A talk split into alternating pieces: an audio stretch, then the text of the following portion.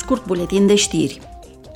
Parlamentul European a organizat ieri o ceremonie de comemorare la un an de la decesul fostului său președinte David Sassoli. Președinta actuală, Roberta Metzola, a spus că Parlamentul a pierdut unul dintre noi, un lider, un prieten, un luptător pentru justiție socială. I-a adăugat că valorile lui David Sassoli, credința lui într-o lume dreaptă, hotărârea de a-i proteja pe cei mai vulnerabili sunt la fel de puternice și în ziua de astăzi.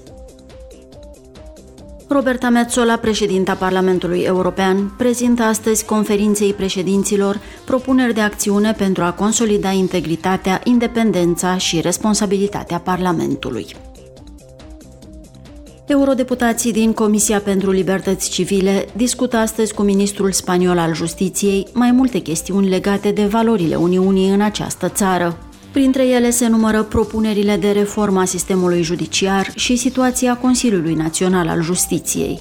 Ei vor aduce în discuție și noua lege a memoriei democratice, modificările recente ale codului penal și cel mai recent raport al Comisiei Europene referitor la situația statului de drept în Spania.